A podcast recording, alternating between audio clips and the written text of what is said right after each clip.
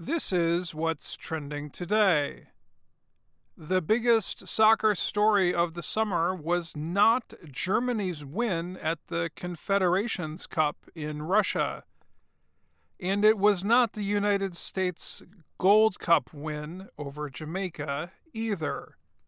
Instead, it was the constant discussion about whether Brazilian star Neymar would leave his current team, Barcelona, and move to Paris Saint-Germain.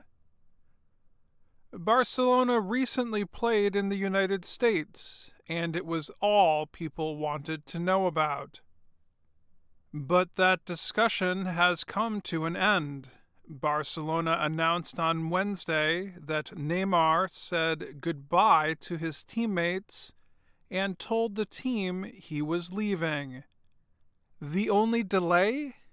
Paris Saint-Germain will need to pay Barcelona over 200 million euros to purchase Neymar's contract. Until then, Neymar is still a member of Barcelona. However, he will not practice with the team. In July, many sports publications wrote about the possibility of Neymar leaving Barcelona. They said he did not like being the team's second-best player, behind Argentine star Lionel Messi. But just last week, Spanish player Gerard Piqué of Barcelona posted a photo of Neymar on Instagram. Under the photo, he wrote, "He stays." Piqué said he did not have any special information about his teammate, however. It was just his own feeling about the situation. The question about whether Neymar would stay or go grew more intense in the last week, as Barcelona finished its tour of the U.S. and returned to Europe.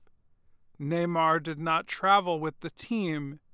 Instead, he went to Asia to make appearances for his sponsors.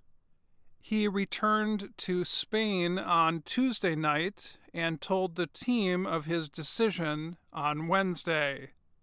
Now, the soccer world must wait for Barcelona's bank account to grow by over 200 million euros. When that happens, Neymar will be on his way to Paris. On Wednesday, Messi used Instagram to post a goodbye video message to Neymar. The two have been Barcelona teammates since 2013. More than 5 million people watched the video in the first 3 hours. And that's what's trending today. I'm Dan Friedell.